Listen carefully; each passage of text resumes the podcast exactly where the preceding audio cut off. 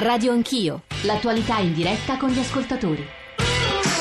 906, parliamo di lavoro e parlare di lavoro vuol dire accogliere i messaggi, le mail più diverse. 335 699 2949 per i vostri sms 800 05 0001 per intervenire in diretta al numero verde. Giorgio Zanchini al microfono, dicevo varietà, complessità delle questioni che vengono poste, ma anche eh, diversità dei punti di vista, nel senso ci stanno scrivendo piccoli imprenditori sulla tassazione, ci stanno scrivendo cinquantenni che hanno perso il lavoro, ci stanno scrivendo ascoltatori che insistono sulla necessità e riprendono le parole che Susanna Camusso ha detto a questi microfoni pochi minuti fa di investimenti pubblici. Ne leggo qualcuno, 53 anni, buttato fuori da una multinazionale farmaceutica come altri 15.000 negli ultimi due anni, monoreddito, eh, moglie e due figli. Sentiamo parole ma non ci prendono nemmeno per pulire un giardino. Che fine farò? Grazie. Dario. E poi ancora, sono inutili le agevolazioni alle nuove assunzioni se il lavoro non c'è, scrive Biagio. L'unica soluzione è il ricambio di forza lavoro con elasticità elasticità in uscita, questo tema anche della rigidità delle nostre regole sul quale battono molti piccoli imprenditori, ce n'erano altri che volevo, che volevo leggerveli, eh, ad esempio un, un, albergatore che ci scrive che il lavoro non si, non si crea con quelle regole così rigide come ci sono in Italia, io voglio pagare meno i miei dipendenti, avere la possibilità di non sposarli a vita. E poi Stefania sulle agenzie per il lavoro da Milano, l'attività delle agenzie resta purtroppo per il mondo politico così come per i media inspiegabilmente sotto traccia, eppure sono più efficaci dei centri per l'impiego nel far incontrare domanda e offerta. Nei primi sei mesi di quest'anno sono addirittura 2100 i contratti di somministrazione che si sono trasformati in contratti di assunzione diretta in azienda. Capisco che tutti questi sguardi possano ingenerare eh, complessità o anche difficoltà di, di comprensione, ma noi avremo ospiti che ci aiuteranno a tentare di mettere ordine. Ma adesso altri ascoltatori. Tiziano, buongiorno. Buongiorno a voi, buongiorno segretario, buongiorno ministro, sono Tiziano Maronna, segretario. No, segretario ministro non ci sono più, ma avremo altri ospiti. Tiziano non si preoccupi, quindi può, può, esprimere la sua opinione e credo che lei voglia intervenire da quello che leggevo sulle voci che abbiamo ascoltato nella prima parte di trasmissione, se non sbaglio, no? Esatto, sono, sono il segretario generale della FIOM di Latina e sto seguendo in prima persona la vertenza della Sapa, una vertenza assurda, si è parlato eh, di piccoli imprenditori che chiedono eh, agevolazioni al, al, governo rispetto al mercato del lavoro. Eh, condivido in pieno quello che la segretaria ha detto eh, rispetto alle riforme del mercato del lavoro. Il lavoro manca. Eh, la Sapa paradossalmente è un colosso mondiale della produzione d'alluminio che nella scacchiera europea ha deciso dall'oggi al domani senza nessuna interlocuzione eh, di chiudere lo stabilimento, così Pompè eh, durante le fasi produttive tra l'altro dello stabilimento.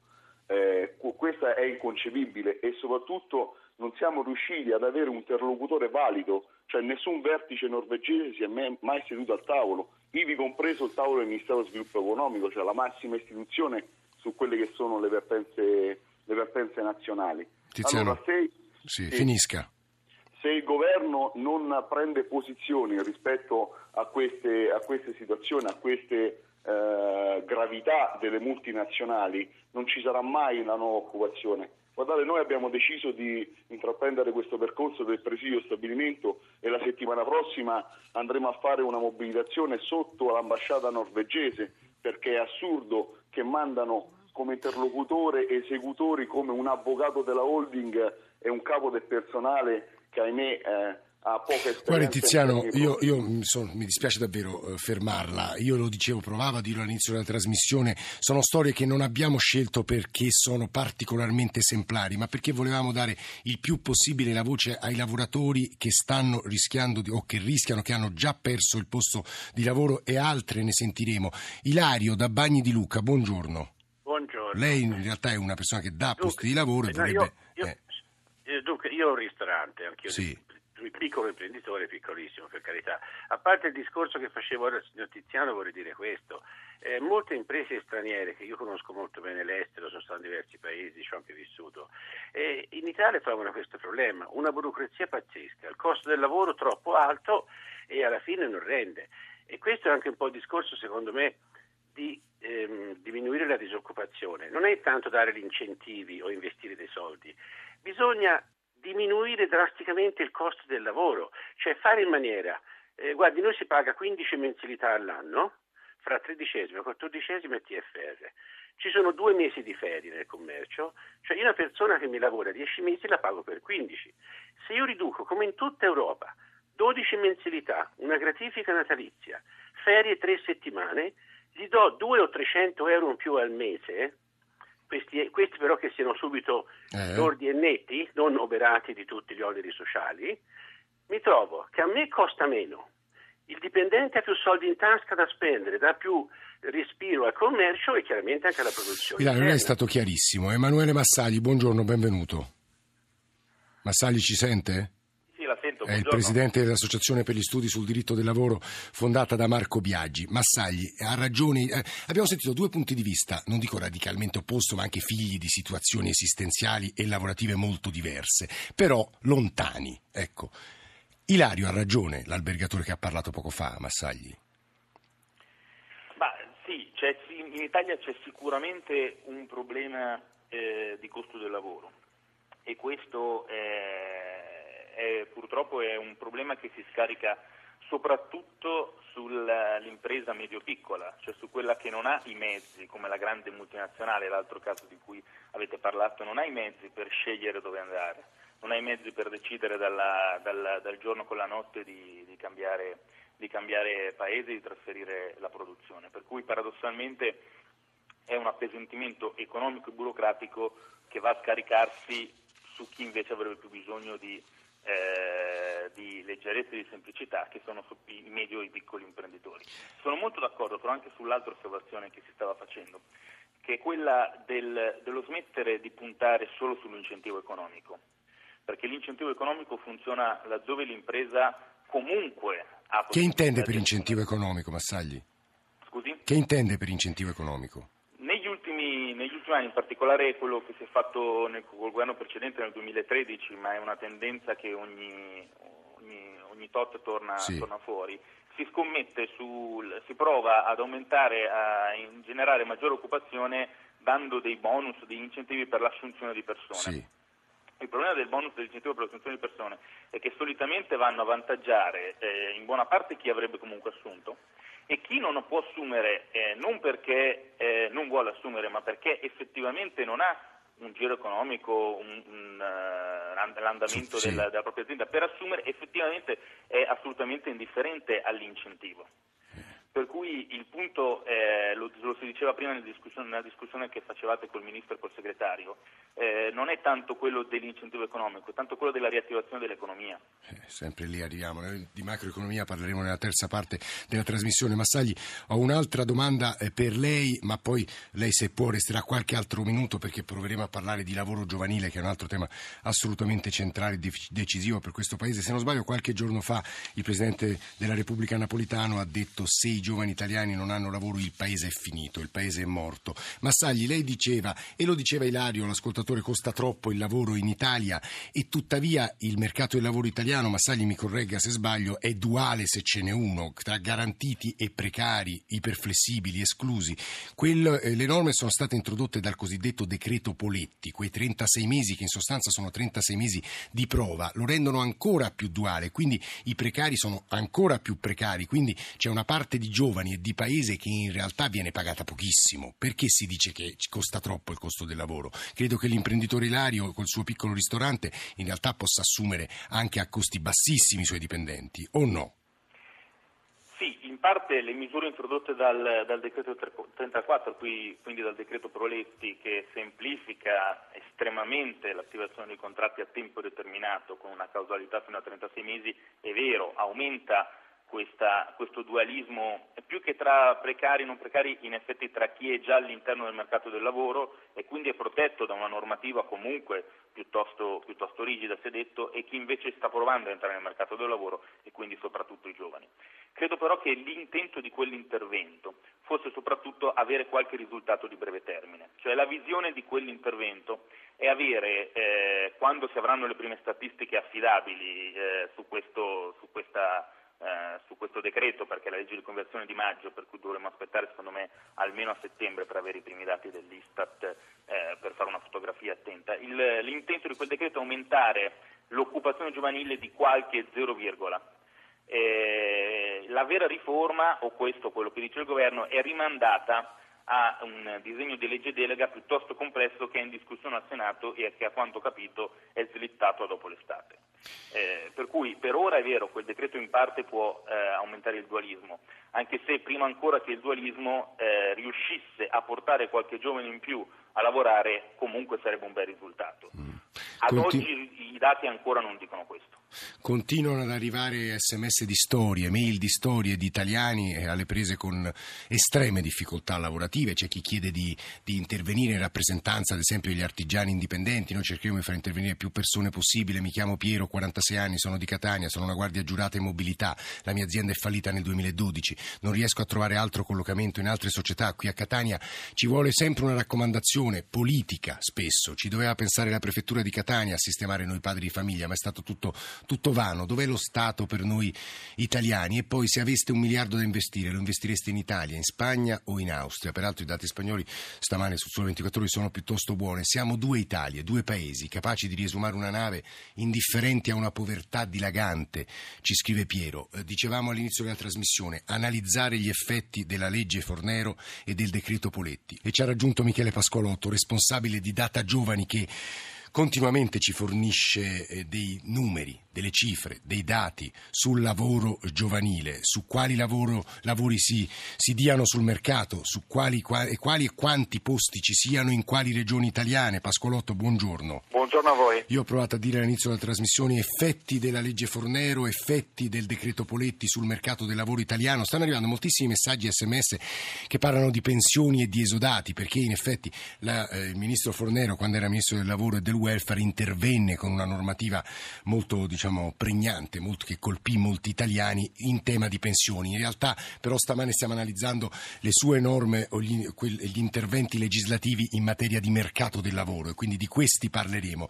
Però come spesso facciamo, introduciamo gli interventi di Pascolotto e se ci riesce l'ultima considerazione di Massagli attraverso voci di italiani, di giovani italiane in realtà, queste sono tutte donne, giovani lavoratrici che ci raccontano la loro situazione, le ha ricostruite, messe assieme Nicola Amadori.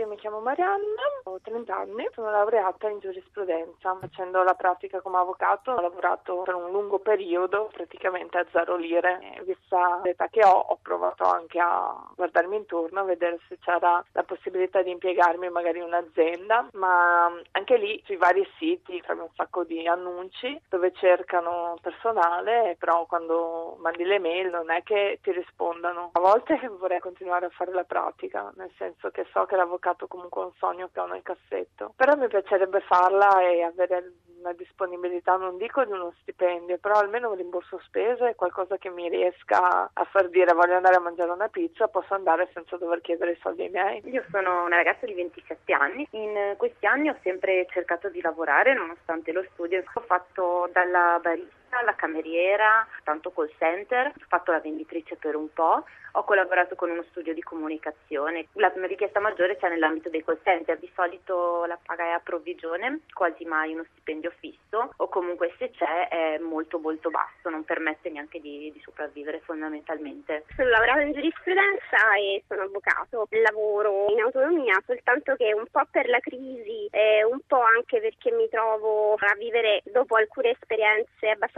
gratificanti fuori dalla regione in cui vivo, che è nel sud Italia, eh, una situazione difficile. Non mi sento gratificata professionalmente anche in ragione insomma, di tutti gli sforzi che ho fatto non nego che sto pensando comunque di nuovo ad andare fuori, prevalentemente nel nord Italia. Il mio desiderio sarebbe poi quello che mi ha anche spinto a ritornare giù eh, rimanere qui e riuscire eh, da un punto di vista professionale ad essere soddisfatta. Sono Enza, ho 36 anni, sono un medico-oncologo. I guai sono iniziati dopo la specializzazione. Lavoro da tanti anni ormai. Come esperienze lavorative reali, la prima che mi è capitata è stato un contratto a tempo determinato con una clinica privata convenzionata, le famose mascherate partite IVA. Poi sono voluta ritornare a Roma. L'unica cosa che sono riuscita ad ottenere è una borsa di studio. Venivo pagata molto poco per fare soltanto il lavoro di ricerca, ma anche lì in ospedale venivo utilizzata come oncologa a tutti gli effetti. È scaduta la mia borsa di studio dopo un anno, al che rispondo a un avviso pubblico qui all'ospedale di Crotone. Il uh, contratto era una sostituzione di gravidanza che sarebbe durato fino al 31 di dicembre. Arrivo in ospedale e mi viene comunicato che eh, quella che io sostituisco rientrerà il, 20, il 28 di agosto e il mio obiettivo è quello di andarmene all'estero. Che cosa devo fare? Le ho provate tutte, no? In Italia ho provato tutti i tipi di contratti da precario della sanità e adesso basta, valgo, voglio dimostrare che valgo, ma voglio avere la possibilità di dimostrarlo, ecco. 923, storie di lavoro, storie di lavoro di donne italiane. Michele Pasqualotto, responsabile di Data Giovani. Che sta succedendo al mercato del lavoro in Italia giovanile? Pasqualotto. Beh, eh, il mercato del lavoro giovanile sta subendo in maniera forse più forte di, altri, di altre fasce d'età. Non voglio naturalmente dimenticare gli over 50 che poi alla fine hanno più scrivono. o meno le stesse problematiche, ma eh, sostanzialmente sta vivendo una situazione di assoluta rarefazione dei posti di lavoro disponibili. In questa situazione qui è difficile poter pensare che i posti di lavoro si possono creare per decreto. Voi citavate appunto alcune, alcuni provvedimenti che sì. sono stati messi in campo, parlava del decreto Poletti, non dimentichiamoci il decreto Letta, il bonus di assunzioni per giovani che anche l'Inps ha rilevato essere sostanzialmente un flop, si prevedevano 100.000 assunzioni nel giro di due anni e mezzo, ne sono state fatte nemmeno po- o poco più di 20.000. Ecco. Io credo che in questa situazione qui fare decreti esclusivamente che puntano a degli incentivi di assunzione senza pensare prima a un rilancio complessivo dell'economia è un po' difficile pensare che si creino posti di lavoro. Le imprese hanno prima bisogno di avere fiducia nel futuro e di, e di crescere per poi pensare di assumere. Questa è un po' è, è, è la riflessione che mi viene da fare. Pascolotto, quali posti di lavoro stanno emergendo sul mercato? In che settori e in quali regioni? Beh, i posti di lavoro sono, a, a, quantomeno per i giovani, sono tendenzialmente quelli, quello, mh, quelli eh, connessi alle, alle, vendite, per cui commessi, personale qualificato nella grande distribuzione, oppure tecnici del marketing, per cui delle figure un po' più elevate. Parliamo di circa, in questo caso, 5.000 posti previsti dalle aziende nel secondo trimestre di quest'anno, previsioni di assunzione. Chiaramente anche in questo caso stiamo parlando soprattutto di contratti a tempo determinato che poi possono sfociare in assunzioni di più lungo termine. Non dimentichiamo però comunque anche tecnici in campo informatico, ingegneristico, per cui ci sono anche figure di medio-alta professionalità che vengono comunque richieste. Tu, tutti i posti di lavoro al nord? Eh, purtroppo sì, eh, il, il, mercato è ancora bloccato, le assunzioni stanno un po', devo dire, mm, qualche segnale di ottimismo perché almeno seconda, nel secondo trimestre del 2013 le previsioni di assunzioni delle imprese sono state in leggero recupero anche per i giovani rispetto ai periodi precedenti, però crescono sostanzialmente solo al nord, in particolare nel nord-ovest, nel sud delle, eh, e nelle isole registriamo ancora un meno 16% nelle previsioni di assunzione dei giovani. Michele Pascolotto, responsabile di Data Giovani, grazie. Ultima domanda per Emanuele Massagli, Presidente dell'Associazione per gli Studi sul diritto del lavoro fondata da Marco Biaggi che riprende quanto ci diceva poco fa Pasqualotto, decreti, provvedimenti non servono se non c'è un rilancio complessivo dell'economia, di cui parleremo tra poco con economisti, anche macroeconomisti. Però Massagli, una domanda di chiusura a lei su dove dovrebbe provare a spingere, quale pedale il governo, gliela facciamo. Massagli. Eh, guardi, uh, sono interessanti le testimonianze che che avete fatto sentire partire da quelle, sono eh, tutti casi in cui le regole effettivamente c'entrano poco o nulla. Non è che un diverso contratto avrebbe cambiato le possibilità eh, di successo nel mercato del lavoro dei, delle due eh, avvocatesse, due giuriste che ci avete fatto ascoltare sì. o delle esperte in scienze della comunicazione. Il quarto caso invece tratta del lavoro non pubblico che è un grande problema a sé stante. Quindi non è un problema lì di regole, è un problema di formazione. Eh, se, secondo me se il governo, eh, il governo potrebbe, dovrebbe puntare fortemente sul pedale della formazione se vuole intervenire sul lavoro, eh, sul lavoro dei giovani. Noi siamo abituati a pensare lavoro e formazione come due mondi staccati. In realtà i giovani entrano nel mercato del lavoro con il bagaglio di, di competenze e di conoscenze che gli ha dato il mondo della formazione.